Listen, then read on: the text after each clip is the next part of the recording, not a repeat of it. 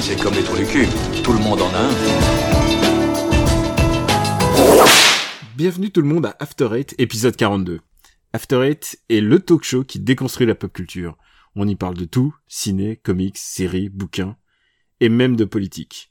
Mais cet épisode, on va le consacrer à Spider-Man, et plus précisément à Homecoming, qui vient de sortir en salle.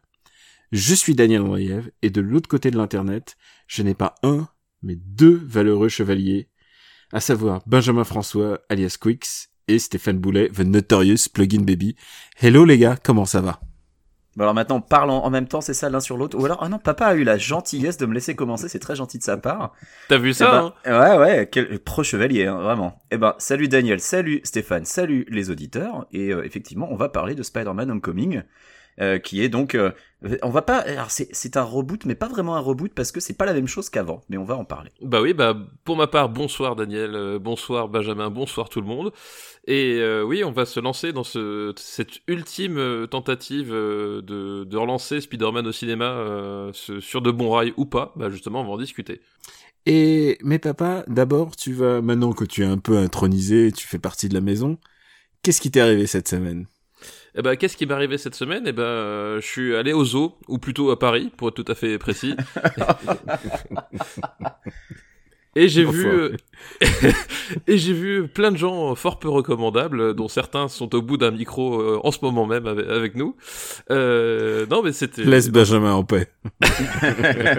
Si- J'étais si j'étais seulement. pas à Paris, je nie, et, et franchement, je nie énergiquement. Non, c'est- non, c'était c'était cool. Euh, on a revu plein de monde et de façon très étrange, j'ai revu beaucoup de gens que je que je n'avais jamais vus en dehors du Japon. C'était une première, de, de- c'était une espèce de convergence des planètes. Tout, beaucoup d'amis tokyoïtes se retrouvaient à Paris au même moment que moi. Et Euh, des gens que tu détestes en plus, hein, il faut le dire. Oui, et des gens que je déteste cordialement, vraiment, Voilà. c'est- c'est insupportable. Et je les déteste tellement que je suis allé voir euh, Mission Pays Basque avec eux et avec Daniel au cinéma, Alors, tu vois. Ce qu'il faut dire, c'est que La Quick, c'est cruauté une- de ce mec. Quick, c'est une tradition. Quick, c'est une tradition. À chaque fois qu'il vient à Paris, il me dit je, je suis ton homme. euh, Impose-moi une comédie, n'importe laquelle, et on la regarde ensemble. La dernière fois, t'es bien tombé, c'était Problemos, mais l'année d'avant, c'était Certifié Halal. Ouais, et Babysitting 2, on s'en était, on s'en était enquillé deux. Et Babysitting 2, ouais, c'était l'année du courage, l'année Ah de oui, tous les c'était, risques. euh, c'était difficile. hein. Et, et donc, euh, papa a voulu se confirmer à cette tradition. Et, à un moment, un ami me dit, hey, j'ai, j'ai envie d'aller voir P- Mission Pays Basque. Il était de passage de Tokyo. euh, de- il était, il venait de Tokyo. Ouais, c'est de passage à Paris. Il- je pense qu'il a dû être super content de revenir avec ce morceau de culture française euh, à Tokyo, tu vois. Et est-ce que tu as aimé, puisque là, attends, c'est ta reco. Est-ce que tu as aimé Mission Pays Basque bah, eh ben, figure-toi, bah, comme, comme je te disais à la sortie de la séance, je pense que ce sera sans doute l'une de mes comédies françaises préférées de l'année parce que j'ai passé la séance avec vous, avec toi, avec et cet ami, et je pense que ce simple fait a fait que ça, ça a rendu cette séance magique. Et il faut le dire pour Quix, c'est un peu un spin-off de du Babysitting Verse puisque c'est la l'actrice qu'on voit déjà dans tous les films Babysitting, c'est la nana euh, du mec de Babysitting, euh, le mec qui s'appelle euh, euh, Philippe Lachaud. Lachaud et il s'est rendu célèbre puisque à peine on était sorti de la salle que ils ont annoncé Nicky Larson. Nicky Voilà. Larson au cinéma par la même équipe par le même équipe de Babysitting.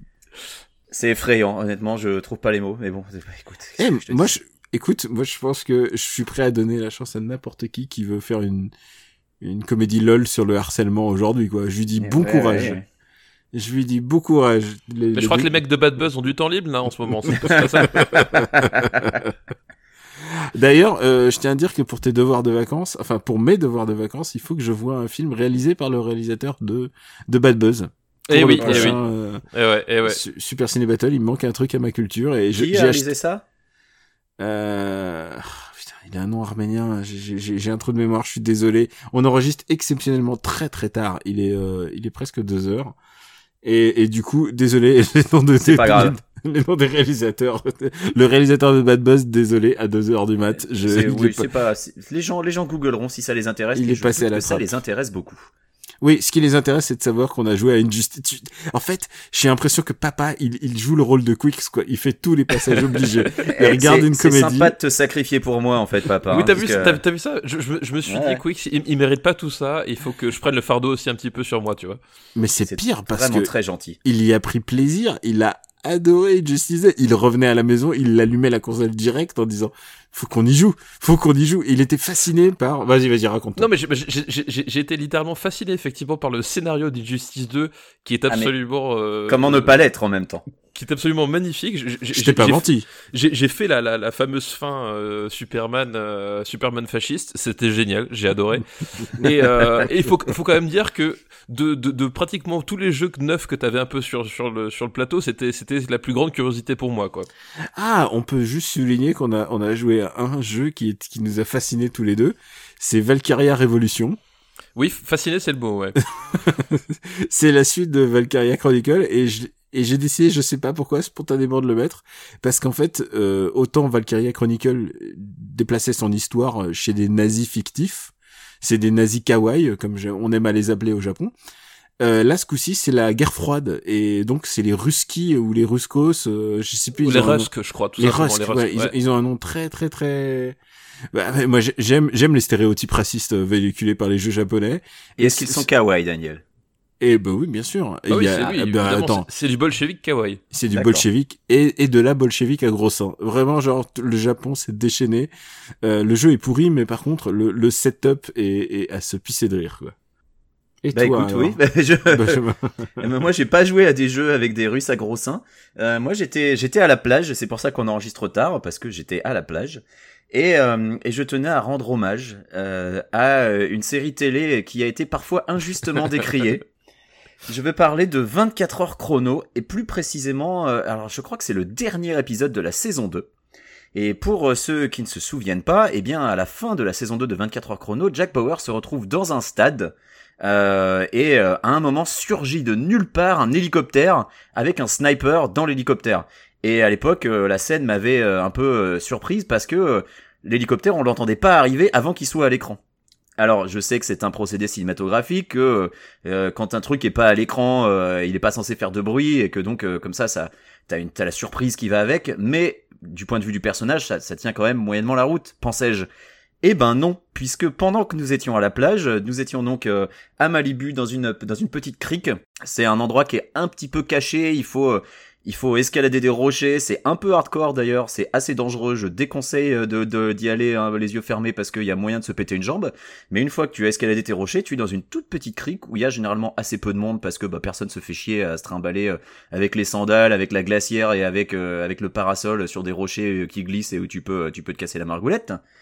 Mais Putain, je t'imagine moment. avec, avec ta, ta valise de pastaga. Euh, oui, j'ai pas emmené de pastaga ce coup-ci, mais c'est vrai que j'aurais pu. Oh, tu sais que à côté de nous, il y avait, euh, oh là là, à côté de nous, il y avait un groupe de mecs qui déjà, bon, commençaient à écouter de la techno à un moment, et il y en a un. C'était le genre, c'était genre, tu vois, Aldo Machion à 20 ans. C'était le mec avec euh, euh, les aviateurs, les cheveux gris, le speedo blanc, donc le, le moule bit blanc, et le type avait un tramp stamp dans le dos. Je te, je te jure, c'était extraordinaire. Le type, T'as c'était trouvé une la- faille spatio-temporelle en fait, c'est ça que train de C'était- dire. mais c'est ça, c'était extraordinaire. Bon bref, je reviens à mon à mon histoire d'hélicoptère. Donc à un moment, dans- nous étions donc dans cette crique et donc c'est euh, c'est pas énorme quoi. Ça doit faire euh, euh, 100 mètres de large. T'as 100 mètres de plage et de chaque côté t'as des gros rochers.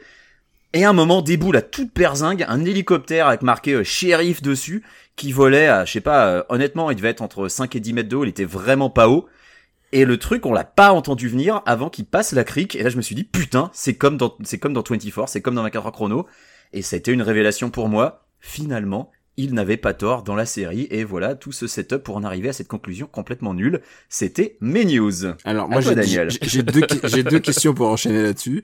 C'est un, est-ce que t'es sûr que c'était pas un drone ou un jouet? Parce que peut-être. Ah non, non, hein, non. je- Non, non, c'était un vrai hélicoptère avec des gens dedans. C'était, c'était assez ma boule. Et Dezio, pour te dire que j'adore cet épisode de 24. Putain, mais je l'aime tellement puisqu'il faut pas oublier que l'épisode d'avant, euh, il meurt. Euh, Jack Bauer meurt, euh, genre il, il son cœur arrête de battre. C'est une crise cardiaque, hein, c'est ça Oui, oui, il a une crise Ouais. cardiaque et les mecs le ramènent à la vie. Donc, ce qui peut, tu peux admettre que quand on te ramène à la vie après être- avoir été déclaré mort, ça peut, ça peut être difficile quand même de se relever. Lui ouais, tu se restes relève, un peu au lit, quoi. Hein. Tu, tu te reposes, quoi. lui se relève, il pécho sa voiture, il fonce au stade. Et là, je me souviens très bien, et c'est ma scène préférée de tout 24, c'est qu'il y, a un- il y, a un- il y a un méchant qui se ramène vers lui. Et lui, il est, il est sur le point de rentrer sur le stade, quoi. Mm. Et là, ce qu'il fait, c'est qu'il prend le mec, il le chope par la nuque, par le cou, et là, il lui fait ce que, ce que j'appelle un mérinos. C'est-à-dire, il commence à marcher, à courir sur le mur, avec son cou dans la main. Et si, tu, et si tu écoutes bien, puisque moi je l'ai écouté sur le DVD pour être bien sûr, j'ai amplifié le son, t'entends un petit crack. Et je trouve que c'est, et je trouve que c'est magique. Le mec, le mec, il y a, il y a même pas 20 minutes, il était mort. Et juste après, il se fait un putain de méridos sur le cou d'un terroriste. Il dénuque des terroristes. Je crois que, je, je crois que Jack Bauer me manque. Euh, sinon, moi, j'ai pas d'actu, les gars. Je, je peux juste vous dire que, Ah bah moi je suis témoin, t'as rien branlé la semaine dernière. Ah ouais, tu rigoles, attends, je t'ai fait à manger, je t'ai reçu. Ah oui, mais je, je mettrais une bonne note sur TripAdvisor. C'est Airbnb. Airbnb chez Daniel. Et, euh, et non, je continue, je continue le CrossFit. J'a- Est-ce que- J'attends. est-ce que t'as emmené papa au magasin de cookies pour voir Joe Star? Moi, ça me, ça me- Ah oui, je l'ai Oui, emmené. mais il n'y avait je- pas Joe Star. J'étais Joe très Star. déçu. Très, Mais très je- déçu. je vous lui ai dit- pris la surprise Nutella quand même. Oui, je suis arrivé, j'ai dit, je veux le même que Joe Star. Et... C'est un habitué. Ouais. Ça se trouve, Bon. il a sa recette euh, secrète, euh, tu sais, que, que lui seul demande. Ah putain, oui, bah, j'imagine à quoi il les, il les fourre, ces, ces cookies. Bon, les Écoute, gars, ça ne nous regarde pas. Allez, vas-y. enchaînons. Il faudrait dire aussi à nos auditeurs que euh, en ce moment, les trailers déferlent.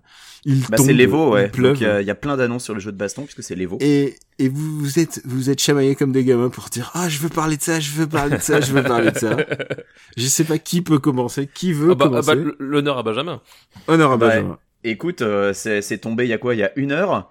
Euh, maintenant, on le sait, si on veut jouer à Capcom versus SNK 3, eh ben, il faut jouer à Tekken 7, puisque Guy Howard vient d'être annoncé, donc le, le célèbre, euh, le célèbre boss méchant de la saga Fatal Fury, et qui est aussi dans quelques épisodes de King of Fighters, a été donc annoncé dans Tekken 7. Euh, et étant donné qu'il y avait déjà Akuma, eh ben, euh, Capcom versus SNK 3, en, en fait, euh, finalement, c'est Bandai Namco qui le développe.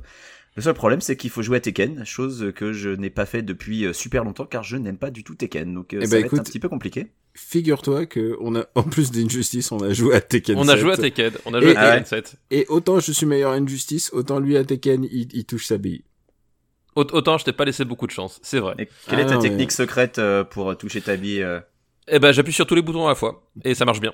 D'accord. Bah c'est Euh, Tekken. c'est- hein. C'est bon à savoir. Écoute, euh, Vous- s'il y a savez des joueurs de Tekken a parmi des- nos auditeurs, ils sont en train de s'arracher les cheveux, mais euh, C'est ça, ils sont en train de se rouler en boule. Tu sais. vous savez qu'il y a des jeux qu'on peut réussir en, en appuyant sur tous les toutes les touches du clavier? On a dit qu'on a arrêté de parler de Dynasty Warriors. Non mais par exemple euh, j'avais un jeu qui s'appelait Red, euh, Red Over Moscow euh, sur Apple IIc et en fait j'arrivais jamais à, à faire décoller mon vaisseau euh, en dehors du hangar euh, parce que c'était vraiment trop dur mais par contre j'avais appuyé sur toutes les touches du, du clavier et paf Moscou explosait ah, écoute, c'est pas mal. Ça, ça me fait penser souvenir. à, ça me fait le penser bon à, jeu vidéo d'antan ça me fait penser à Top Gun sur NES où je n'ai strictement jamais réussi de ma vie à atterrir sur ce putain de porte-avions. Putain moi Oui, j'ai ré- réussi une fois mec Tu vois, on a tous nos traumatismes. et je peux pas t'expliquer comment j'ai fait hein. Moi, je me rappelle sur la, tu sais, la borne en accès libre à jouer club où on se faisait tourner la manette, tous les gens qui essayaient de jouer à Top Gun, qui se, qui se croûtaient en essayant d'atterrir, et à chaque fois, bah, les mecs, euh, ils lâchaient la manette vite, et c'était, voilà. C'était mon souvenir. Et puis, euh, question souvenir, papa voulait ajouter euh, quelque chose puisque euh, on vient d'apprendre et c'est- plus qu'une roco, donc c'est c'est- c'est Ouais. une actu. Oui, c'est oui, c'est c'est c'est pas une news forcément très très marrante en soi. Oui, mais en Euh, même temps, il faut célébrer cette personne et voilà, vas-y. Voilà, parce que voilà, bah, euh, au même temps que tombaient le, le- le- les derniers trailers de Tekken 7 euh, ou de DBZ de Fight, Fighter Z, est tombée la, la nouvelle de la mort de George A. Romero. Euh, George. Romero, donc réalisateur euh, de films d'horreur euh, qu'on connaît euh, surtout pour sa saga des zombies, donc Night of the Living Dead, Dawn of the Dead, Day of the Dead, et puis tous ceux qui ont suivi. Et bah, c'est une nouvelle qui, qui est euh, triste parce que c'est même un grand, grand, grand, grand, grand monsieur du cinéma américain. Euh, tout court parce que faut quand même euh, replacer euh, La Nuit des Morts Vivants dans, dans, dans son contexte en 1968, euh, film qui, qui nous qui prend déjà un héros euh, de- à la peau noire et ce qui était vraiment pas une chose courante et qui en plus euh, le plonge dans un scénario où finalement il finit euh, Ah, on peut pas, on peut pas spoiler, mais voilà, mais il, ouais. il finit de certaines façons qui, qui donnait un, qui donnait un, enfin un contexte politique. euh, Enfin, donc le film a été rattrapé par le contexte politique euh, général des États-Unis de ces années-là. Et, euh, et c'était marrant parce que c'est c'est pas que c'était un malentendu, mais presque. C'est-à-dire que quand on lui disait, euh, oui, euh, quel courage d'avoir pris un héros noir pour ton film, et Romero il disait, ouais, mais en fait euh, c'était juste lui le meilleur à l'audition. Et euh, voilà, c'était c'était le ça résumait un peu tout le tout George Romero, c'est-à-dire un type qui qui avait l'esprit tellement ouvert qu'il finissait par être toujours euh, un peu en avance sur son temps. Et tout ça via le toujours tout ça hein, via un, cinéma indépendant et un cinéma indépendant de, genre et de qualité. Donc voilà, George Romero nous a quittés, mais ses films sont toujours là et c'est bah, plus que le moment de, de tous les revoir les uns après les autres. Et son, influence aussi, puisque Resident Evil et tout ça n'existerait carrément pas euh, sans George Romero. Bah Ouais, carrément, ouais. Bah de toute façon, il a, enfin c'est lui qui a, qui a, qui a donné toutes les lettres de noblesse, enfin qui a recodifié le, le zombie tel qu'on le connaît aujourd'hui. Enfin je veux dire, dès qu'il y a un zombie euh, euh, qui n'est pas tiré de 28 jours plus tard, parce que voilà il y a eu le, le, le schisme à ce moment-là, mais un, Ouais, le, voilà, zombie, le, le zombie classique, le zombie, Le zombie qui- lent.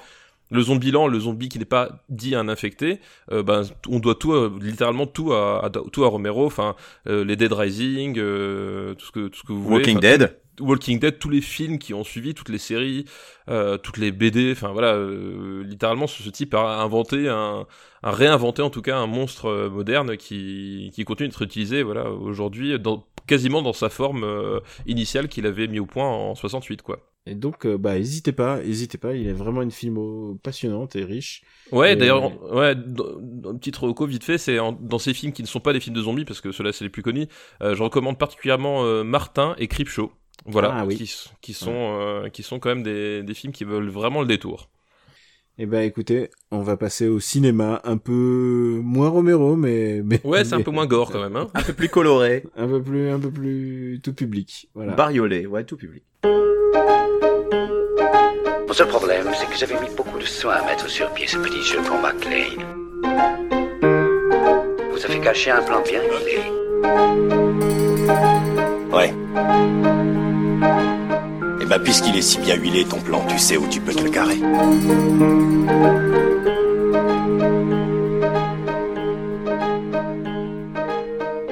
Friendly Neighborhood Spider-Man. C'est notre héros, c'est Spider-Man, c'est celui qu'on aime, enfin en tout cas celui que j'aime, et qui revient euh, dans un nouveau film, euh, et alors estampillé Marvel, donc c'est un reboot, mais en même temps qui essaye de se la jouer euh, film lambda, c'est-à-dire un film en, con- en continuité, qui nous raconte juste, qui se contente de raconter juste une histoire. Et c'est l'impression qu'on a en ressortant de Homecoming, c'est d'avoir vu un spectacle sans conséquence, mais en même temps assez distrayant. En tout cas, c'est c'est l'im- c'est l'impression que j'en ai eu. Non, c'est ça. euh, C'est anecdotique, pas désagréable, mais voilà, c'est euh, un truc que t'auras oublié euh, assez rapidement, quoi. Mais mais t'as passé un bon moment le voyant, en gros. C'est l'impression que moi j'ai eu. Et papa, toi? Bah oui, bah c'est exactement ça. Et je dois dire que de la part d'un film Marvel, c'est plutôt euh, c'est plutôt bon signe. Euh, c'est Oui, c'est médiocre. c'est- c'est c'est- c'est médiocre, mais dans le bon sens. C'est médiocre que, plus. Moi, je, je suis ressorti de là, j'étais, j'étais content de l'avoir vu, alors que ça fait un moment que les films Marvel, euh, au mieux, j'ai, je- je- ils, m'a laissé- ils m'ont laissé aucune trace, vraiment. Là, au moins, j'avais l'impression d'être, d'avoir passé un bon moment. Voilà. Donc, c'est, euh, ça, pour moi, dans le cadre du, du, du blockbuster d'été, ça, ça atteint sa cible, quoi. Voyons les points positifs quand même. Euh, Il y a un acteur qui a l'air content d'être là. Oui, oui, oui. Je, veux dire, il est, il est, il est pas Toby Maguire qui essaye de de nous balancer toutes ses mimiques les plus les plus bizarres parce qu'il est weirdo et puis quand surtout, même. Il a il a 21 ans l'acteur, mais il en fait moins. Donc euh, je trouve ça très bien, quoi. Ouais. Pour une Alors il en fait pas passe, 15. quoi. Il en, mais il en fait pas 15. Il en fait pas 15, mais il fait pas 21. Il fait euh, il fait 17, quoi. C'est ça en fait, il fait 18. En fait, moi, c'est- enfin, là où ça m'a choqué, pas, pas choqué, mais c'est c'est le, t'as juste un dialogue à un moment donné où, il- où il précise qu'il a 15 ans. Voilà. Et genre, ça m'a, ça ça m'a écroulé, enfin pas écroulé tout le film, mais genre, il- tu te serais tu et j'aurais cru qu'il avait 18 ans, ça passait, mais genre, j'étais 15 ans, vraiment. Ah mais Oui. c'est ça, c'est ça love interest surtout qu'à 27 ans. Alors là, putain, en plus elle est gigantesque, elle fait trois têtes de plus que tout le monde. Tu dis là, c'est chaud quand même. Mais il est content d'être là. Il euh, il fait son taf assez bien. Sauf que euh, ben, le le personnage principal, c'est presque son antagoniste à la rigueur, c'est Tony Stark en fait. Puisque il euh, il débarque tout le temps pour lui faire la morale, pour lui dire Enfin, tout le euh, temps, deux fois en fait. Tout le temps. Ouais, il est là Alors, 10 deux minutes fois. dans le film, hein. faut pas Alors abuser non oui, plus quoi. deux Oui. fois, mais si quand il est pas là, il envoie son son majordome. Et, Ouais, écoute, euh, moi Ah, j'ai envie de tempérer. Moi j'ai envie de tempérer parce moi, que je moi, me si, rappelle. Je, ouais, moi, je suis, je suis, enfin, je suis pas d'accord pour dire que Tony Stark soit vraiment le personnage principal. Je trouve qu'on Ouais. reste quand même bien sur sur Spidey quand même. Moi, je me rappelle quand on a vu le- les trailers, Daniel était archi négatif. Et, euh, et ça peut se comprendre. Moi, j'étais un peu plus positif, mais à l'époque, dans les trailers, on avait l'impression qu'il y aurait Iron Man pendant tout le film. On aurait l'impression que ce serait Iron Man 4 featuring Spider-Man. Et alors, et- je peux te dire pas du tout chaque- ça.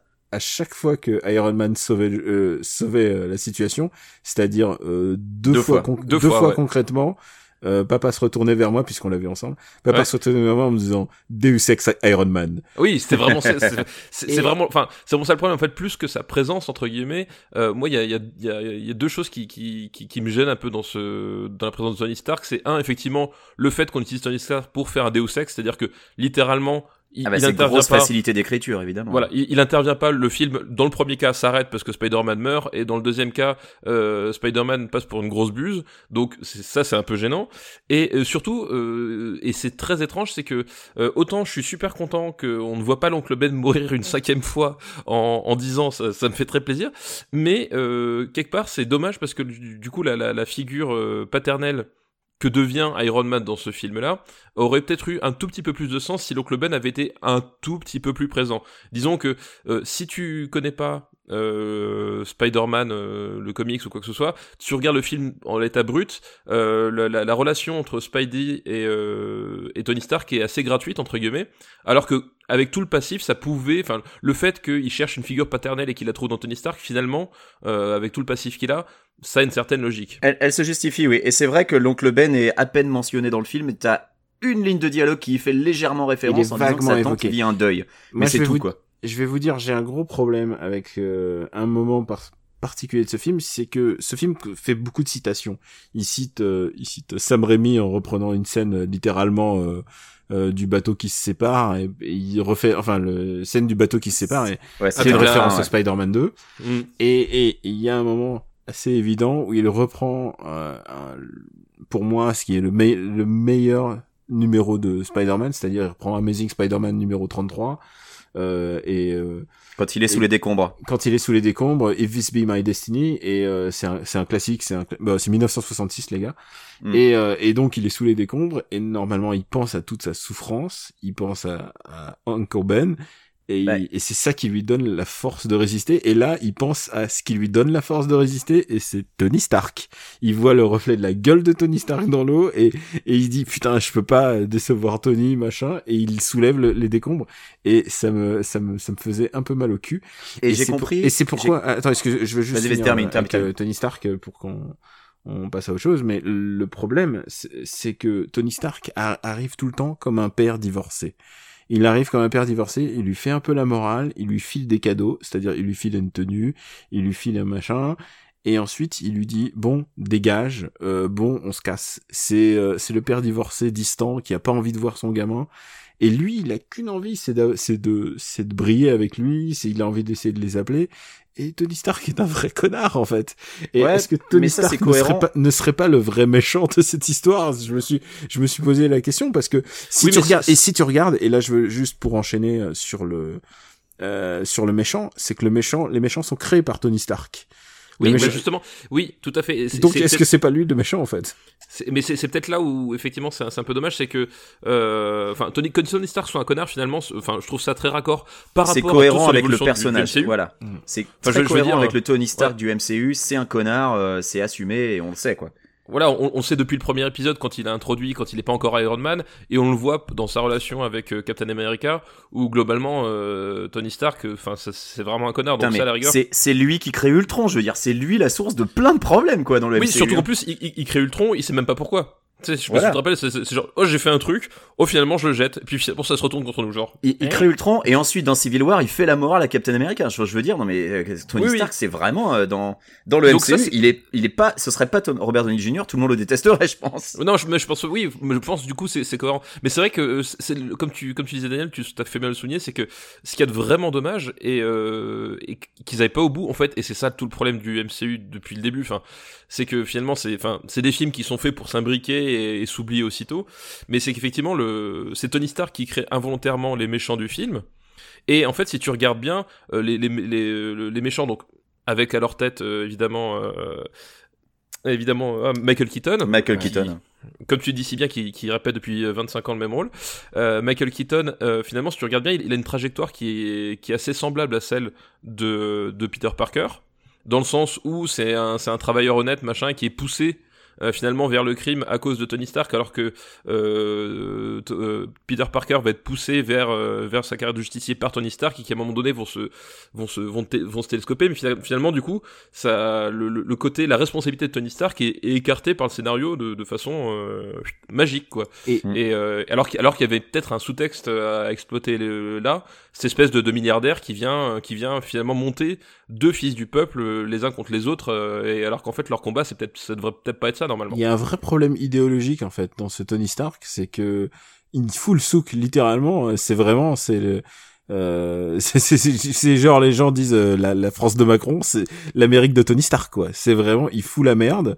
Il euh, même si c'est pour récupérer des artefacts aliens et puis ensuite et, et ensuite il ne répare pas les dégâts. Euh, Bruce Wayne lui est infiniment supérieur en termes d'humanité euh, parce que Bah- Bruce Wayne il essaye au moins d'intégrer les gens dans dans les processus de ré- reconstruction. Bah, ou il essaye de réparer Ouais. les dégâts. Enfin, il a quand même créé Damage Control, justement, qui est la société euh, secrète, entre guillemets, qui va virer la, la boîte de, de gérée par Keaton. Mais je voulais revenir vite fait sur le This Be My Destiny dont tu parlais tout à l'heure. Euh, quand j'ai vu la scène, j'ai pensé à toi et je me suis dit, Daniel va être dégoûté parce que, euh, en fait, elle est expédiée, j'ai trouvé. Elle est Euh, expédiée, elle est mal réalisée surtout. Voilà, il faut, il faut quand même préciser pour les auditeurs qui ne connaîtraient pas cette, euh, ce chapitre de Spider-Man que ça dure un, une issue tout entière. Pendant une issue tout entière, donc sur 20-25 pages, Spider-Man est bloqué dans des décombres avec de l'eau qui monte petit à petit. Et euh, et et il y a une vraie tension et jusqu'au bout tu sais pas s'il va s'en sortir parce que même lui il est en train de complètement désespérer, euh, qu'il est à bout de force, qu'il a tous les muscles en feu et euh, et, euh, et, et il a cette euh, ce dernier cette dernière étincelle d'énergie qui lui permet à la toute fin de soulever tout le, le, le mon- les monceaux de gravats qui sont sur lui pour s'en sortir. Et là dans le film ça dure quoi? Ça dure deux minutes? Enfin honnêtement j'ai trouvé ça vraiment expédié. Ah, j'ai trouvé c'est ça un peu dommage. Très dommage. Je, je peux comprendre que cinématographiquement ça soit pas forcément super passionnant de regarder un mec bloqué dans des décombres pendant 15 minutes. Mais Bah, il y avait certainement Attends, une si on autre nous, manière si de on le nous faire. a fait quoi. James Franco euh, sous une pierre euh, par Danny Boyle, euh, je crois, je pense que je Ouais, pense ouais, euh, je pouvais bien prendre 5 minutes de Peter Parker en plus. hein. Je suis complètement d'accord et c'est vrai que euh, effectivement c'est euh, une référence aux comics, c'est euh, le film est bourré de références comme ça, de clins d'œil à droite à gauche et pour le coup celle-là ils auraient pu la faire mieux et c'est vraiment dommage j'ai trouvé. Donc, voilà. Alors du, du côté positif quand même, il y a un- j'ai trouvé que c'était vraiment un changement de groove intéressant, c'est-à-dire que oui, euh, très rock'n'roll. ne pas mettre par exemple des euh, bah, des Spider-Man qui va d'immeuble en immeuble à New York, c'est un changement assez agréable de le voir en train de lutter, en train d'essayer de d'accrocher sa toile sur des arbres et finalement ça sert à rien, faut y aller à pied. C'était très chouette. Ou, ou simplement se rendre compte que il vaut mieux pour, il vaut mieux prendre euh, la ligne de métro plutôt que de swing à travers les, le pont parce que c'est parce que c'est vraiment plus économique en temps et en et en déplacement. Et c'est sûr vrai- que c'est moins spectaculaire visuellement, mais il fait ça dans le comics. Hein, et Mm. Il économise de la toile parce que mine de rien, la toile c'est lui qui l'a produit et ça coûte de l'argent. et, et- Bah, d'ailleurs, il tombe, il, à, un moment donné du, du Il film, tombe en rade. Il, il, il tombe- il tombe en rade, euh, d'ailleurs, de, de toile. Et il y a vraiment, d'ailleurs sur la toile, il y a vraiment des des idées intéressantes. Par exemple, le fait, c'est mon, mon passage préféré du film, c'est c'est quand il bricole sa toile pendant le cours, qui montre Ah ouais, à la ouais. fois qu'il est génial et aussi qu'il est qu'il est malin. Enfin, vraiment, c'est Et qui fait ça à l'arrache quoi, parce que c'est vraiment Spider-Man, c'est ça à le super héros l'arrache. de l'arrache. Ouais. et qu'il le planque, il le planque dans le dans le Dans le tiroir, Ouais. Et euh, et il y a il y a quelques trucs positifs. De, je parlais de ce changement de groove. Ah mais il y a plein de trucs ils- positifs. Globalement, j'ai quand même aimé le film. Hein, ils essayent de faire quelque chose d'autre. Ouais. Et, euh, et, et j'ai trouvé que le, le fait d'avoir des ennemis très locaux, c'est-à-dire euh, locaux, euh, que j'entends par locaux, c'est-à-dire vraiment des... Euh, il, il, il aide des, il aide à un moment, il y a un mec qui, a, qui se fait voler un vélo, mais c'est même pas un vol, quoi. Enfin, il faut le reposer à un endroit. Mm. Euh, il aide à des choses très très quotidiennes. C'est vraiment le friendly neighborhood Spider-Man. Et, et le fait que ces méchants soient, soient le vautour, euh, il y a, il y a Shocker. The Shocker, ouais. Il y a Shocker, il y a Tinkerer qui est le bricolo. Euh, c'est vraiment des gars, de- genre, c'est, c'est lambda guys, quoi. Euh, le vautour, c'est c'est un vieux monsieur dans une armure, quoi, c'est tout. Ouais. Bah ouais ouais et puis euh, et puis t'as des t'as des références il y a euh, plus ou moins le Scorpion qui est annoncé pour euh, pour des films futurs il y a le personnage de Donald Glover aussi dont je veux pas Mm. trop révéler ce qu'il fait qui était intéressant aussi euh, non le, le film est vraiment bourré de bonnes idées globalement il y a deux, Et et- Ouais, vas-y. Bah, et c'est très agréable à suivre. Et euh, il y a un truc qui est marrant, c'est que euh, c'est un Spider-Man qui reste quand même super padoué, euh, qui dévoile son identité secrète accidentellement. euh, on va pas dire à combien de personnes parce qu'on veut pas trop en dire, mais mais ce que j'ai bien aimé, c'est globalement euh, déjà le début. J'ai trouvé l'intro vraiment sympa avec tout ce côté il se filme. euh, Enfin voilà, c'est c'est modernisé, c'est gosse d'aujourd'hui. Euh, pareil au niveau, euh, bah, euh, le- comment ils ont modifié Flash Thompson pour euh, pour le rendre plus actuel. Ça aussi, j'ai trouvé ça cool. Et Mary Et, euh, et puis, euh, ouais, alors Mary Jane, est-ce que c'est juste un clin d'œil ou est-ce que ça va vraiment être elle Mary Jane? On sait pas. Alors, alors justement, Mary Jane, moi, moi, à ce niveau-là, j'ai adoré le personnage en fait. elle était super. Euh, C'est-à-dire Elle était la face- géniale. la- le, le, le passif agressif à, à la à la Ah bah, euh. Breakfast Club, hein, c'est clairement euh, c'est clairement assumé. Et juste, j'ai trouvé ça tellement con qu'à la fin, on, on finisse sur elle par euh, ah appelez-moi AMJ, puis elle, elle lance un espèce de regard genre ah notice me euh, notice me Peter Parker. Je trouvais ça tellement dommage de Surtout, de le surtout faire qu'en ce plus, tu Enfin, genre- sais qu'elle est intéressée par lui parce que c'est direct dès le début, elle fait non, non, je suis pas du tout complètement folle de lui, pas du tout. Ouais, c'est ça. Il y a, y, a- il y a un truc. Enfin voilà, c'était vraiment le détail de trop, alors que justement tout le personnage euh, euh, fonctionnait par petites apparitions. Enfin, genre quand ils sont dans, quand ils sont dans la salle de colle. je- Enfin moi, ça m'a fait hurler de rire quand elle les regarde. Elle fait ah, mais en fait moi je, je, je, suis- je suis pas collé, je suis juste venu là pour faire des dessins de mecs désespérés quoi. Voilà, ça m'a- fait vraiment hurler de rire, personnage Parce que euh, il y a eu pas mal de, non pas de gender swap, mais de, de, bah ils les ont un peu changés, ils les ont un peu modifiés. Euh, le personnage, tu disais le de Flash Thompson, il a été, euh, il est, il est plus bas, il est plus basané dans, ce- dans cette version. Et Flash, c'est pas dur, l'acteur, c'est le petit gars de Grande Budapest Hotel. Ah bah oui, voilà, exactement. Euh, MJ, elle est clairement, c'est, pas du tout la même MJ. Bah, c'est Euh, Zendaya, pour les Voilà. jeunes qui connaissent. Donc du coup, euh, du coup, en fait, au début, euh, au début, j'ai j'ai du mal à repérer mes marques, mais en fait, pourquoi pas tous ces personnages peuvent- Elise Allan aussi, hein. Lise Ouais. Allan, euh, c'est sa love interest dans le. Lise Allan qui était euh, brièvement love interest de Spider-Man et qui ensuite va euh, devenir l'épouse de euh, Harry Osborn. Et puis il y a Betty Brandt aussi, ouais. Il y a Betty Brandt aussi vite fait, Ouais. ouais. Non, mais globalement, Mais c'est- et par- c'est. Ouais, vas-y. Mais en fait, la grande réussite, c'est Michael Keaton. Michael Keaton devient le premier antagoniste qui m'intéresse dans un dans un film Marvel. Bah, faut le dire, euh, c'est le MCU a toujours eu ce problème des vilains, quoi. Les méchants sont pas intéressants dans les films du MCU et c'est un gros problème. Et, euh, et là, Michael Keaton, il est super. Donc euh, voilà, on, on il voit, a cette faut, scène c'est un bon méchant. extraordinaire dans le dans la voiture. Il se retourne vers lui et il lui, il lui fait le speech que font tous les papas. Ouais. Euh, genre, euh, va pas fricoter ma fille, euh, pas, pas touche pipi ce soir. Et il se retourne vers lui en lui disant, je vais te défoncer la gueule si tu viens me voir, en, si tu viens euh, en travers Oui, de ma route.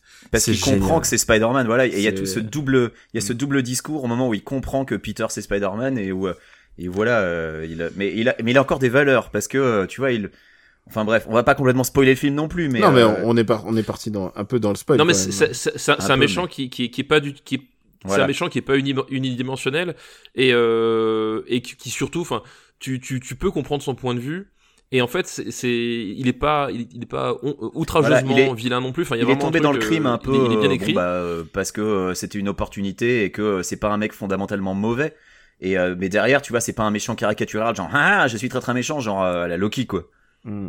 Et puis même un truc que j'ai apprécié et que, qui, a, qui a pas, qui a, qui a très peu dans la MCU, c'est que euh, les, au fait, euh, Spidey au cours du film, il, je crois qu'il l'affronte au minimum trois fois, euh, si je me souviens bien, Ouais. en tout.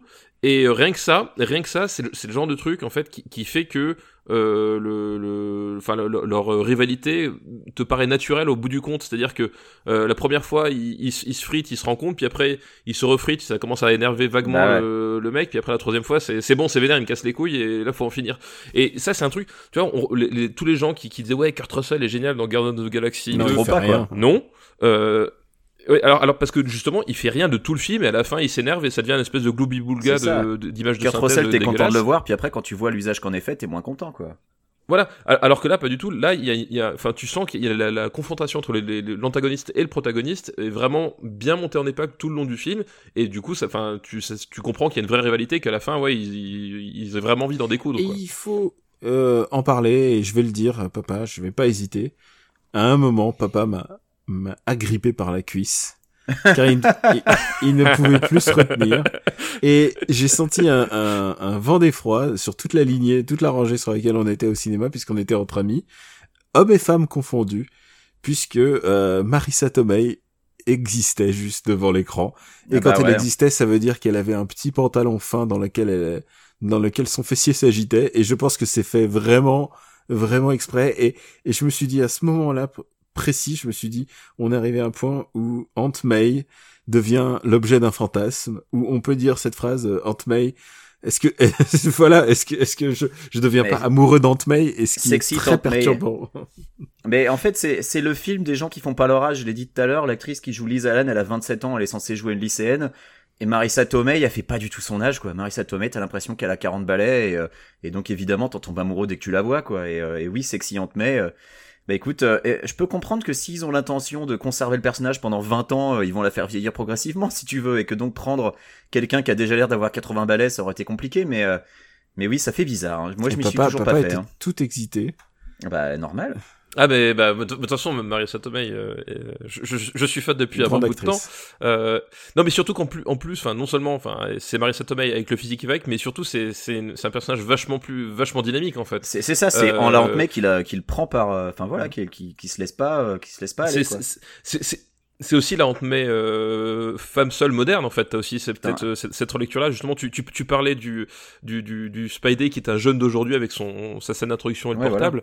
Euh, Aunt May c'est c'est aussi ça c'est aussi peut-être le, le- ce- cette espèce de, de, de, de femme moderne euh, qui vit seule se et fait draguer au restaurant. et qui voilà et qui oublie pas que quelque part c'est une femme aussi quoi. Bon, je crois qu'on a passé en revue le film et avant, euh, on va on va faire comme dans MDR, on va dire combien combien vous mettez sur la table pour le voir. Mais ça m'a presque fait oublier les très mauvais départs de Spider-Man dans le MCU, c'est-à-dire euh, c'est-à-dire l'histoire d'un gamin dont la première dans la première aventure, la première fois qu'il met un costume, c'est pour aller en Allemagne, c'est pour affronter le Captain America. Faut oublier que dans ce monde-là, la première fois qu'il met son costume pour se battre, c'est pour affronter Captain America et ses potes. Et ça me, ça me dérange à chaque fois. Et là, ils essayent de faire en sorte que, euh, vite fait, on n'en parle plus, on, on en parle au début, et puis, puis vite, et puis on en, et puis voilà. Ah, moi j'ai Bah, mais j'ai beaucoup aimé la manière dont c'est montré au début en plus moi vraiment euh, ça, ça- c'était très drôle et oui euh, faut pas C'était oublier un peu que, long, mais ça va. en parlant de drôle euh, chaque apparition de Captain America est à mourir Oui, de rire Voilà. Et C'est peut-être le meilleur la- acteur oui, du film. hein.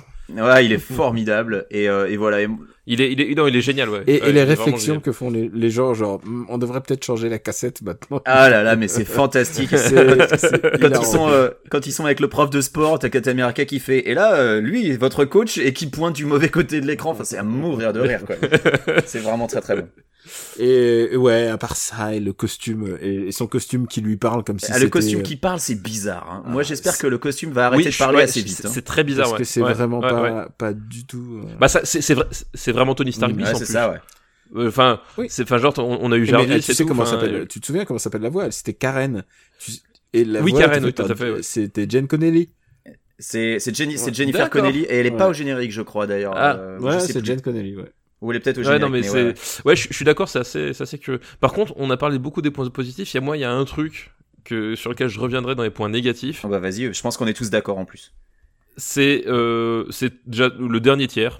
Ouais, Euh, comme la- d'habitude, la- les derniers. La, la, la, séqu- la séquence d'action de fin, c'est, euh, c'est à la fois illisible, à la fois, à la fois, qu'est-ce que ça fout là, et, et, enfin, en fait, c'est, tout le film s'écroule là, c'est-à-dire que, ok, les mecs, faut envoyer la purée, faut envoyer, faut faire une scène d'action, puis ils font une espèce de, de scène d'action à 10 000, d- à 10 000 pieds d'altitude, euh, éclairée avec un éclairage tout gris, tout moche. Et, et c'est dommage Euh, parce que j'ai trouvé que l'idée de l'avion invisible était plutôt bonne et que visuellement euh, au début je fais putain l'avion c'est pas mal et en fait ça devient complètement illisible assez très assez rapidement. ça- ouais, exactement, ça, ça, ça finit par desservir complètement l'action. Ouais. Et surtout en plus, il y a, enfin, il y, a- il y a tout un truc autour du, du, du fameux euh, euh, super device de, de Michael Keaton.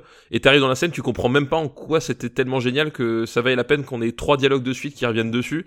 Euh, euh, voilà, ouais, en gros, c'était vraiment- c'était un truc pour qu'il puisse respirer à très hautes altitudes, mais Spider-Man, il Oui, y est et il a pas de problème, lui. Donc en fait, Oui, ça, ça, ça, a aucun genre, sens, ouais.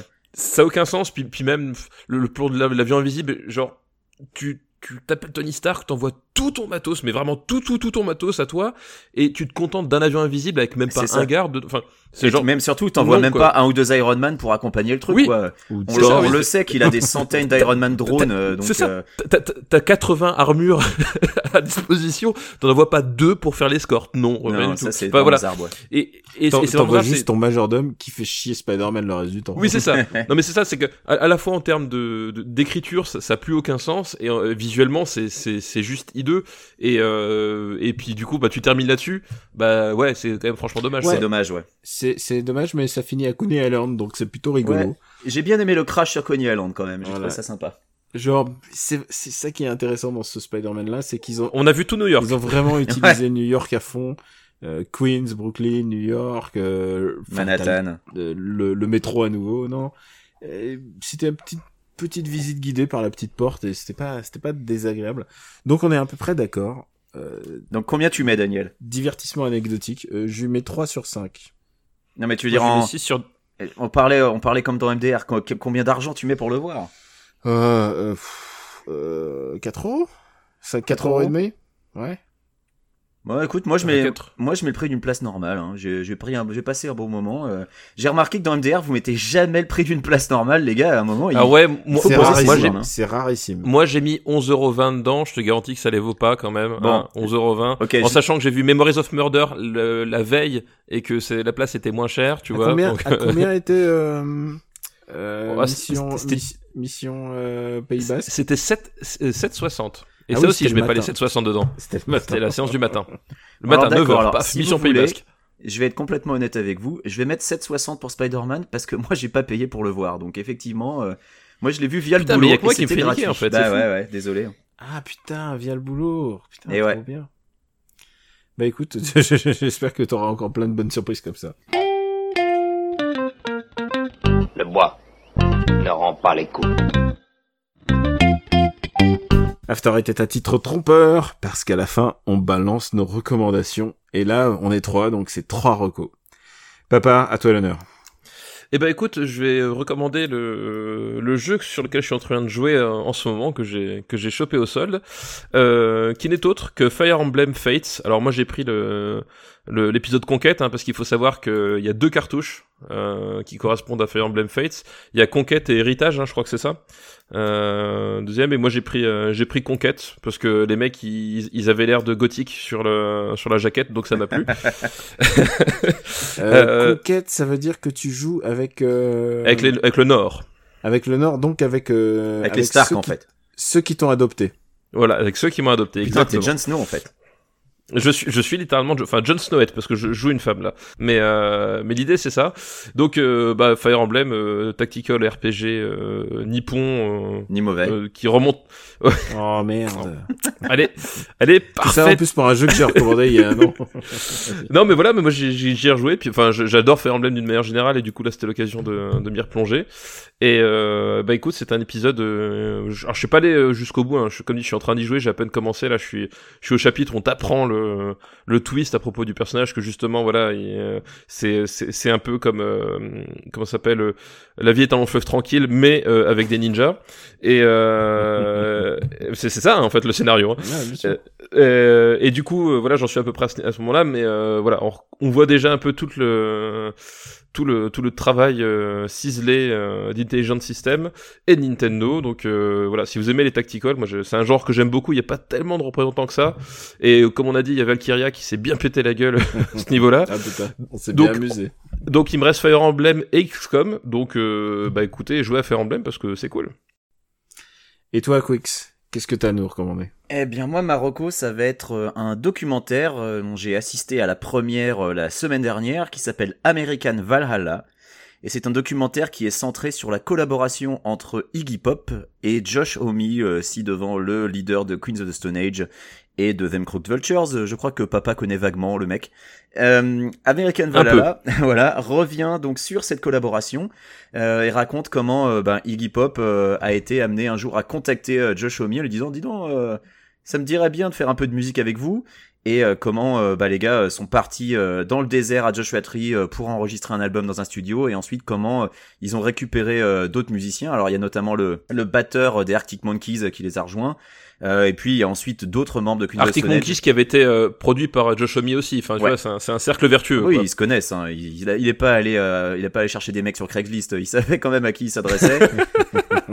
et donc ensuite, euh, tous ces gens-là sont partis en tournée. Il y a eu notamment, euh, ils ont terminé à Paris, euh, mais le, le plus beau concert euh, pour eux, c'était celui de la veille, qui était au Royal Albert Hall de Londres, où euh, tu vois des images absolument extraordinaires. Et, euh, et, euh, et en fait, euh, la- à la fin de la tournée, euh, Josh Homme explique qu'il a, il a vécu une post-pop depression, qui était le titre de l'album lui-même en disant voilà une fois que t'as vécu ça qu'est-ce que tu fais de ta vie quoi. Une fois que t'as une fois que t'as as eu la chance d'aller au bout de tes rêves de jouer avec une de tes idoles parce que euh, il rappelle notamment que euh, lors de leur répétition avant la tournée genre une de leurs ultimes répétitions avant la tournée alors qu'il devait être interviewé Iggy Pop apprend euh, alors qu'il devait prendre l'avion la mort de Bowie et euh, il était extrêmement ami avec Bowie euh, à une époque ils ont collaboré de, à de multiples Ah bah oui, reprises. Ouais. ils sont Ouais, échangés des chansons amitié, même hein. t'as Iggy Pop qui a Oui, écrit oui, des chansons fait, exactement. qu'ensuite il a pas interprété et que Bowie a interprété pour lui, genre China Girl par exemple, Voilà, le plus Euh, connu c'est China Girl, ouais. et euh, que justement donc euh, ben ils ont joué pendant leur tournée.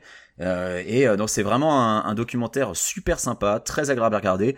Et euh, bah oui, euh, j'ai eu la chance d'assister ensuite à un Q&A en présence de Josh Homme, donc c'était euh, une bonne soirée. déjà dit que je te déteste, Benjamin, Ouais, je sais plus. Je... Ouais, je, ouais, je te crois, hein. Bah, je te déteste, voilà. D'accord. Comme ça, c'est dit. Et, et euh, bah écoutez, euh, je, je ne sais pas dans quel euh, comment sera diffusé le documentaire en Europe, euh, potentiellement euh, en DVD et certainement ensuite en, en replay ou en, ou en VOD, j'imagine. Euh, donc je vous le recommande chaudement si vous aimez Iggy Pop, les Queens of the Age ou les deux, ou juste les documentaires musicaux. Celui-là est, est plutôt solide. Voilà, ça s'appelle American Valhalla et c'est réalisé par Andreas. J'ai oublié son nom de famille, donc ce n'est pas grave. Cherchez American Valhalla, vous le trouverez. Euh, bah, bien c'est- son nom. C'est à toi, Daniel. Andreas Neumann, voilà, Andreas Neumann. Voilà, j'ai des petits problèmes de mémoire. Eh bien, moi, je veux recommander pas un, mais deux jeux. Euh, D'abord, Final Fantasy XII. Est-ce qu'on a besoin de le recommander dix ans après? Oui. Ah bah non, clairement pas. Figure-toi qu'il y a plein de gens qui le détestent. Écoute, j'y ai jamais joué, donc euh, peut-être qu'en fait, et il faut... et il y a plein Non, de gens pas qui obligé, sont pas d'accord. Non, non, moi je trouve que c'est un jeu vraiment passionnant. Et le simple fait qu'il y ait des gens qui soient véhément pas d'accord, c'est assez intéressant en fait. Oui, c'est comme avec les films de Michael Bay, du coup. Oui, voilà, si tu veux. Sauf que c'est c'est quand même, tu peux pas comparer l'intelligence de Final Fantasy XII à Michael Bay. C'est pas possible. Et donc, euh, donc ouais, Final Fantasy XII est ressorti sur euh, PS4. Et euh, et puis surtout, euh, je suis en train de jouer à Splatoon 2. Et euh, Splatoon 2 est réjouissant. Euh, moi, j'ai jamais vraiment squatté le premier. Et donc, donc vraiment pour moi, c'est comme, c'est vraiment, euh, c'est vraiment, je le prends comme presque comme une nouveauté. La seule fois où j'y jouais, c'était dans les événements, dans les présentations, et à chaque fois j'adorais, mais je m'y suis jamais mis parce que je sais pas pourquoi. C'est un jeu qui me, qui, tu vois, quand je vois la Wii U, bah, j'avais pas envie d'y jouer en fait. Et là, le fait que ce soit sur Switch, qu'il y a une nouvelle, euh, une nouvelle dynamique proposée au jeu, il y a une nouvelle dynamique proposée au jeu en ligne, et du coup, euh, du coup, je suis hypnotisé, j'enchaîne les parties euh, coup sur coup. Je peux pas te dire quelles sont les nouveautés, je peux pas te dire si c'est des nouveaux rouleaux à peinture. Je peux te raconter toutes mes parties et je commence à un peu toucher ma bille, je commence à être un peu MVP de temps en temps. J'adore ce jeu. Je... Splatoon 2 est vraiment je... je- réjouissance totale. Je suis à chaque fois heureux de quand quand vient le moment où je peux me faire quelques parties et et, jouer et jouer. c'est- Euh, c'est gaminerie Nintendo. Écoute, je suis entièrement d'accord avec toi. Quand je voyais la Wii U, je n'avais pas envie d'y jouer. Euh, Eh ben moi, quand j'ai est-ce- vu sur Twitch, j'ai pas envie d'y jouer non plus, tu vois. T'as pas de Switch encore. bah, je, eh, je- je l'ai vu chez toi, hein, Daniel. C'est vrai, mais t'as pas vraiment vu le, le, le jeu multi et vraiment la Si, j'ai vu- j'ai vu le jeu multi là, la dernière Mais journée. attends, attends encore un peu, Stéphane, parce que pour l'instant, Daniel, il aime bien, mais dans deux semaines, il va faire défaite sur défaite et il ne voudra plus jouer que contre des enfants de 6 ans. On le C'est sait vrai tous. que c'est vrai que moi j'ai sans doute joué qu'avec des journalistes ou des gens euh, du cercle. Ah, avec des gens un peu nuls, co- quoi. Des gens qui n'ont pas de skill. je commence, non mais je commence vraiment à toucher ma bille. Mais je pense que quand les pro gamers, là, les mecs qui dorment sur Splatoon, je vais, on va se faire défoncer quoi. Fini les MVP quoi. Et euh, je crois qu'on a fait le tour des recos les gars. Ouais, tu viens de décrire ma vie sur Ultra Street Fighter 2, donc. euh, So, non, non, ta vie sur Ultra Street Fighter 2, c'est attendre. Ah non, tu pas, je pensais à Street 5. Ah non, sur, tu euh, attends la connexion. sur Ultra Street 2, ça va, il y a encore du monde, mais ça va peut-être pas durer.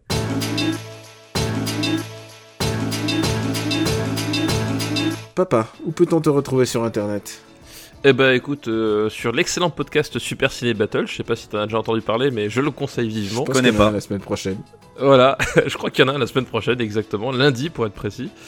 Euh, puis sur Gamecult, sur Twitter, gkpluginbaby, sur Sens Critique, euh, plugin papa, et puis, puis c'est déjà pas mal.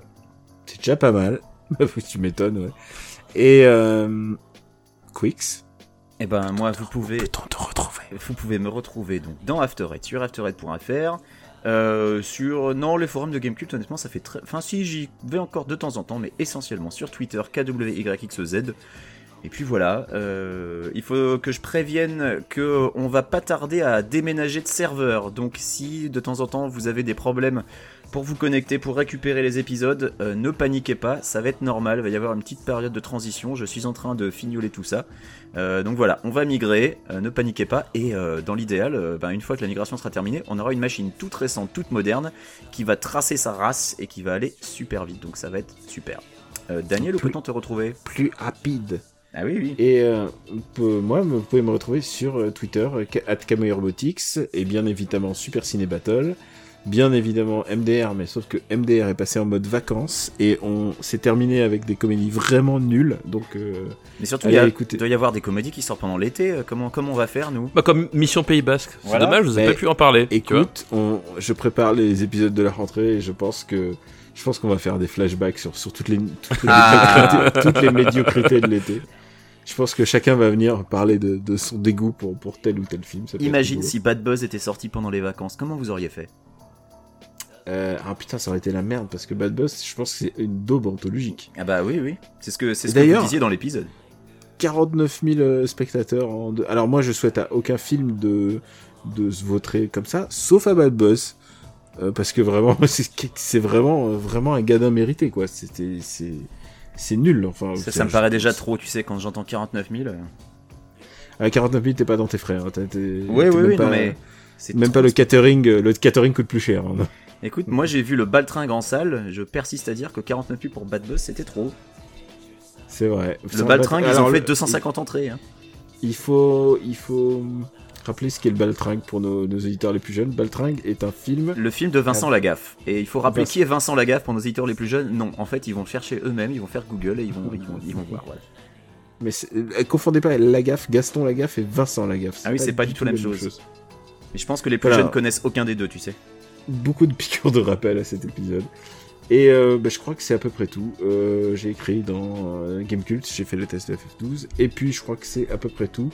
Euh, on est bien entendu en vacances, mais on va essayer quand même de faire nos épisodes. Enfin, on est en vacances. Enfin, parle Non, pour toi, je suis pas en vacances, moi. Non, pardon. Moi je suis en vacances aussi, Ouais, ouais. rare. on est on n'est pas en vacances, on continue de travailler et euh, on pense quand même à ceux qui sont en vacances ou que ceux qui travaillent, on continue de faire les podcasts. Euh, on continue d'essayer de vous alimenter pendant l'été parce qu'on sait que euh, pendant l'été, en fait, euh, vous nous écoutez et vous êtes même plus à nous écouter en été que que en- Justement, que en hiver. nous écouter sur la route des vacances, comme on l'a dit en blablacar, voilà, parfait. Oui, c'est vraiment le, le harcèlement moral. On va écouter Voilà. les 24 épisodes de, de la première saison.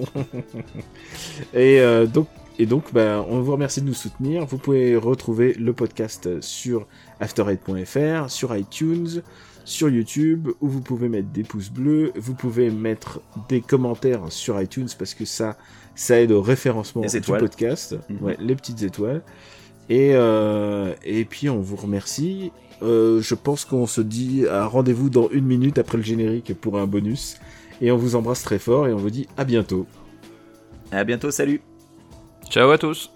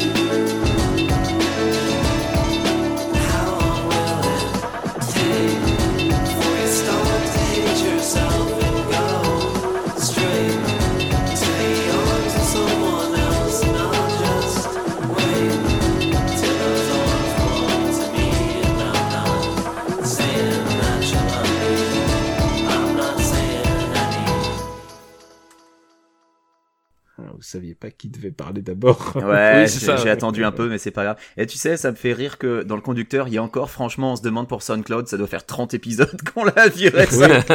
et et j'ai mis et j'ai mis trois petites croix pour dire pour signifier que il faudrait changer ça. Il faudrait virer ça. Ah là là. Euh, euh, juste, euh, Benjamin, pour Oui. toi, euh, au moment de la reco de Daniel.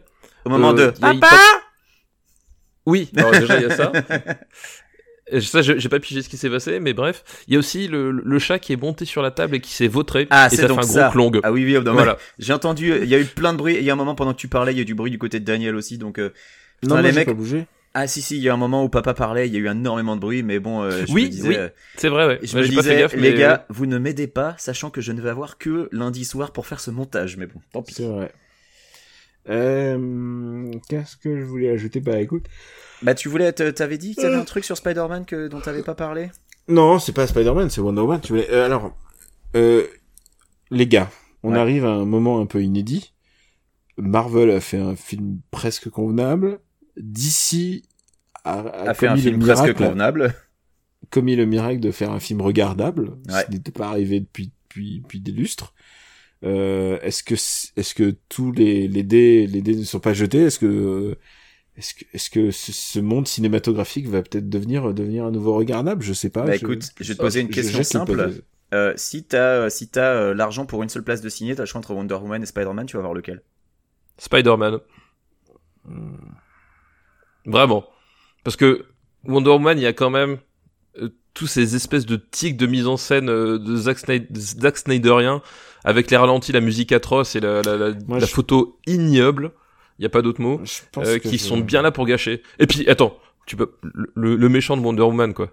Bah écoute, Je pense, ouais, que, je, pense que je voilà. regarderai, je regarderai peut-être Spider-Man, mais Wonder Woman, tu vois, je l'ai vu avec à côté du côté d'une nana et, et elle, elle, a, elle serrait les poings, tu vois, quand Ah on oui, voyait oui. Wonder Woman à l'écran. Et moi, je, je comprends complètement. Alors, il y a plein de gens qui rejettent ça en disant que il y a que le cinéma qui compte et tout ça. Euh, pas forcément. Je trouve qu'il y a aussi l'aspect représentativité. Et euh, Je, te confirme que pour la représentation, euh, toutes mes amies ici qui sont euh, plus ou moins nerds, fans de comics, elles ont adoré le film, même si elles reconnaissent que le film a des problèmes, mais pour elles c'est tellement important d'enfin être représenté et de voir une nana euh, beauté des culs, et, euh, et je comprends tout à fait à quel point ça a pu leur plaire. enfin, donc, euh, ils, ils peuvent, ils peuvent regarder Alien aussi, mais bien mais- sûr, mais c'est pas le même genre dans de le film. cadre si d'un super-héros, dans le cadre d'un film de super-héros, on attendait ça depuis assez longtemps. Et, et, et le fait de la représentativité, pour moi, Spider-Man, ce qui est important pour moi, Spider-Man, c'est sa mélancolie en fait, c'est son drame, c'est que euh, c'est que c'est un gamin qui à l'origine il faisait tout pour que sa sa tante n'entende pas parler de de Spider-Man, il cachait son identité parce que s'il lui lui révélait la vérité, eh ben elle allait faire une crise cardiaque Ouais. et donc, ça ajoutait encore plus à son drame. Et ce qui est très important pour moi solitude, pour Spider-Man, c'est sa culpabilité. Et le fait que il mette un masque, ça lui enlève, ça lui enlève cette culpabilité, ça lui donne des responsabilités. Et il devient quelqu'un d'autre. Et aussi, il, il gagne en, en verve. Il est vraiment, il parle pas de la même manière une fois qu'il est Spider-Man et une fois qu'il est Parker. Et je trouve que ce film était pas excessivement réussi de, de ce côté-là. Mais, et tu mais, ça, mais ça, par contre, Ouais. c'est- un aspect que tu, ne- que tu ne ressens que si t'as lu les comics et que t'as Ouais. aimé les comics. ah, c'est purement dire, personnel. Hein. C'est oui, là, c'est vraiment. Tu parles de représentativité. Euh, c'est là, au contraire, on est sur une frange très, très, très finalement restreinte, à mon avis. Oui, oui, bien sûr. Mais ce que je veux dire, c'est que euh, c'est bien aussi que des gamins puissent s'identifier à un super-héros qui fait gaffe à pas tuer des gens. Euh, Ah oui, bah, bah, c'est ça, Je veux bah, dire, ça reste ah quand même bah, des films de Spider-Man, c'est ça, hein, des films de mômes. Et euh, et je trouvais ça important après toutes ces années de, Ah de bah c'est Zack sûr. Snyder. Bah, Wonder euh, Woman, elle est génocidaire aussi. Et Wonder même, Woman, le elle film, bute hein. des gens, elle bute des gens à tour de bras. Ouais. Elle bute des gens au ralenti Ouais, et mais- c'est- et c'est cool filmé Elle- en, contre-plongée. elle comprend que c'est, elle comprend que c'est mal. Elle comprend que c'est pas bien. Elle, elle, Enfin, il- com- comprend après avoir empalé un mec sur son épée sur le toit du- d'un truc. euh, Enfin ouais, c'est quand même un peu chaud. et quoi. non, et à la fin, elle comprend que c'est pas la solution et que elle, elle essaie de le buter et finalement, c'est pas ça qui résout le problème. Bah oui, oui, mais je trouve, comprend je trouve que l'arc, je trouve qu'il y a un vrai arc euh, narratif Ah bah, autour, de, autour de sa personne dans, dans Wonder Alors, Woman. le, le problème de cet aspect-là, c'est que ce- le film s'arrête pile à ce moment-là et Ouais. tu peux pas savoir si c'est Ah bah non. juste toi qui extrapole. Non, non, ou attends. si, elle, euh, elle se bat contre le moustachu après. Le film, Oui, le non, mais- film non, aurait après- gagné à s'arrêter là, mais malheureusement. Non, non, non, mais après, après, après, elle se bat contre Ares, donc c'est, c'est- ça, ça a plus rien à voir. C'est-à-dire qu'elle se bat contre un dieu, voilà, enfin, Contre un moustachu, Non. contre, non mais contre un co- chevalier le- d'or moustachu. Le, le, le, le, côté, oui, euh, enlever une vie humaine, euh, c'est pas ça qui change les choses. Je suis désolé, tu le ressens pas du tout parce que en fait, après, elle est plus amenée à faire ce choix. Bah surtout Dans- que dans le après, film. voilà, c'est c'est Après, on verra par la suite, mais- quoi. Voilà, ouais. Donc euh, ça, on verra par Moi, la je suite. trouve quoi. qu'elle a un arc, euh, un arc de, de vie assez intéressant dans ce film-là, euh, de, du moment où elle part jusqu'à jusqu'à Londres. Tu vois, c'est les deux premiers. Ah oui, non, mais ça, ça bien sûr, ça, ça, je suis Et d'accord. dès oui, tout qu'elle arrive dans les, dès qu'elle arrive dans les tranchées et que tout d'un coup, elle se met à tuer des gens, mais sans, sans que vraiment que tu le vois, mais en fait, elle traverse la ligne ennemie et donc il, il trucide le camp ennemi. Tu vois, il y a vraiment un, un problème de dès, En fait, dès qu'elle arrive en fait dans, dans les tranchées, alors que pour moi, ça aurait dû se passer à la Seconde Guerre mondiale, ce qui est beaucoup plus facile de s'imaginer euh, les méchants. Ouais, et, et encore, encore que, ce qu'on disait, c'est que euh, le, le côté, euh, le, la, la, Première Guerre mondiale avec les, les armes de destruction massive, etc. euh, finalement, bon, le, ok, elle tape pas des nazis, mais finalement, au, au final, je trouve pas ça si, euh, si problématique que ça d'avoir d'avoir changé en fait. Au, début, j'avais beaucoup de craintes, mais finalement, on s'en fout du, du fond. On est plus Bah, vraiment sur l'horreur de la guerre. Il y a une scène et pour moi elle est euh, genre assez révélatrice, c'est quand euh, Trevor arrive donc sur sur l'île, il est poursuivi par des Allemands, il les pointe du doigt euh, à Wonder Man, il dit "They're the bad guys". Voilà, c'est les méchants. Et Oui. et ouais. pour moi, c'est pas du tout évident que les Allemands soient les méchants à cette pendant cette guerre-là. C'est c'est les ennemis, mais c'est pas c'est pas genre les méchants et ils sont très joués et d'ailleurs on les voit parce qu'ils ont des trucs d'entraînement, ils ont les, Non mais c'est les machins de gaz et tout. Ils sont des joués nazis comme sans si être des nazis quoi. Voilà. Ils sont joués façon nazie. C'est très bizarre. Et je, c'est vraiment, mais après, tous ces films, euh, que ce soit Wonder Woman, Spider-Man, c'est des films à multi-hauteur euh, qui sont, euh, sur Spider-Man, je crois qu'ils sont cinq dessus, tu vois. Six, ils sont six auteurs. Six, bon, Ouais. tu vois, donc, euh, c'est, des trucs de consortium. C'est des euh, scénarios écrits, réécrits, réécrits, redigérés, script doctorés, euh, voilà. bon. c'est de la main levée, à mon avis, c'est à la main levée pour tous les trucs. euh, la plupart des mecs ont, enfin, Et, et sans parler des scènes qui sont improvisées, euh, j'ai j'ai lu que tout le dialogue dans le bateau où, euh, où euh, t'as où t'as Diana qui explique que pour les orgasmes, un homme en fait c'est pas tellement nécessaire, c'est improvisé. J'ai trouvé ça merveilleux que ça reste dans le final cut parce que et a priori euh, la réalisatrice a dû se battre auprès du studio pour garder cette phrase. Et moi c'est une de mes scènes préférées du film en fait quand euh, déjà t'as Steve qui est dans le bain et qu'ose pas trop en sortir et qu'elle est là genre non mais t'es gentil mais voilà je, m'en fous quoi. Et qu'ensuite euh, ils ont leur, leur discussion dans le bateau c'est, c'est, j'ai beaucoup aimé ces scènes alors que c'est pas du tout des scènes d'action. Euh, mais par contre, euh, le, le passage dans No Man's Land, euh, moi les nanas dans la salle et hurlaient de joie. Euh, tout- toute la scène d'action où tu vois Diana qui, ah, euh, mais, qui dit non mais vous êtes bien gentil mais moi je vais y aller à la baston, moi je vais aller les taper, j'ai pas peur. Euh, ça, ça les a, enfin là ça les a ah, galvanisés. mais, quoi.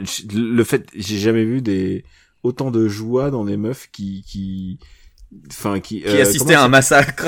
Non mais comment elle s'appelle? J'ai un trou de mémoire sur l'actrice. Euh, Gal Gadot. de- Non, House of Cards. Euh, ah Robin Wright. Robin White. Robin Wright. J'ai jamais vu autant de gens enfin de filles, genre exulter en voyant Robin Wright filer des, des flèches dans des Allemands. Ah, tu mais elle vois, était formidable. Ouais, c'est genre, c'est- c'est out of fucking nowhere et, et je trouvais que c'était assez kitsch ce, ce passage-là, mais en fait assez assez rigolo quoi. Et je comprends complètement qu'on s'identifie. Euh, le, le problème, le problème, c'est que tous ces films sont organisés pour que ça, ils se ils s'entremêlent les uns les autres et que le suivant et que le suivant là la prochaine étape c'est Ah, la Justice League. Hein. c'est Justice League d'un côté et c'est Thor. Ouais. Bah, écoute, Ouais. Thor, j'ai encore un secret espoir parce qu'il y a Hulk dedans, euh, et puis qu'ils ont euh, vraiment compris qu'il faut absolument que Thor, euh, ils arrêtent de les faire serious business et qu'il faut qu'ils rajoutent du délire et donc euh, qu'ils sont Du partis dans un sitcom. et ouais, ils sont partis dans un délire 80s, euh, rien qu'avec la fonte, la police de caractère du titre, euh, et puis bon avec le réel Alors derrière. moi justement j'ai- j'ai très très peur de du Garden of the Galaxisation du du MCU euh, en sachant que déjà dans dans Garden of the Galaxy je trouvais ça extrêmement forcé euh, autant dans là justement dans Spider-Man ce qui avait de bien c'est que je trouvais le film vraiment drôle parce qu'il restait vraiment dans un cadre euh, adolescent et que ça, ça c'était pertinent mais j'ai j'ai peur qu'ils appliquent ça à tout le MCU et que t'aies t'aies des blagues ouais t'as vu moi aussi j'ai un magnétophone à cassette euh, au secours quoi flingue. peur Écoute. que dans tous les, tous les films du MCU, il y a un mec en armure qui arrive pour te faire la morale et oui oui ça arrive, c'est c'est maintenant c'est bon. Écoute, on va voir, mais moi, des films qui sont basés de comics, j'ai envie qu'ils soient fun, sans déconner, quoi. Je, les, les, le, le monde de Zack Snyder m'intéresse pas, c'est chiant à pleurer, et, euh, C'est et moche autant, aussi. je peux, ouais, c'est moche surtout, et je peux comprendre que, tu vois, quand Nolan fait The Dark Knight, qu'il essaye de, de garder un côté serious business et tout, mais j'aime bien aussi les, les films un peu fun, et, et j'aime bien que le MCU euh, essaye un peu d'avoir Oui, mais alors justement, couleurs, non quoi. mais ouais, ça, le fun, j'ai j'ai rien contre. C'est juste le fun de supermarché. Ouais, c'est top années 80, euh, fait par des mecs en en, en, en costume Armani, en- avec des montres à, à 15 000 dollars. Je, franchement, moi, je suis pas client du tout, quoi. Écoute, De euh, toute manière, dans une semaine, on n'en parle plus, il y aura Dunkerque. Voilà. Et, euh, et Dunkerque, euh, bah, en fait, Dunkerque, ma plus grande frayeur, putain, on est en train de faire la plus longue pastille de- que de l'histoire d'After Eight.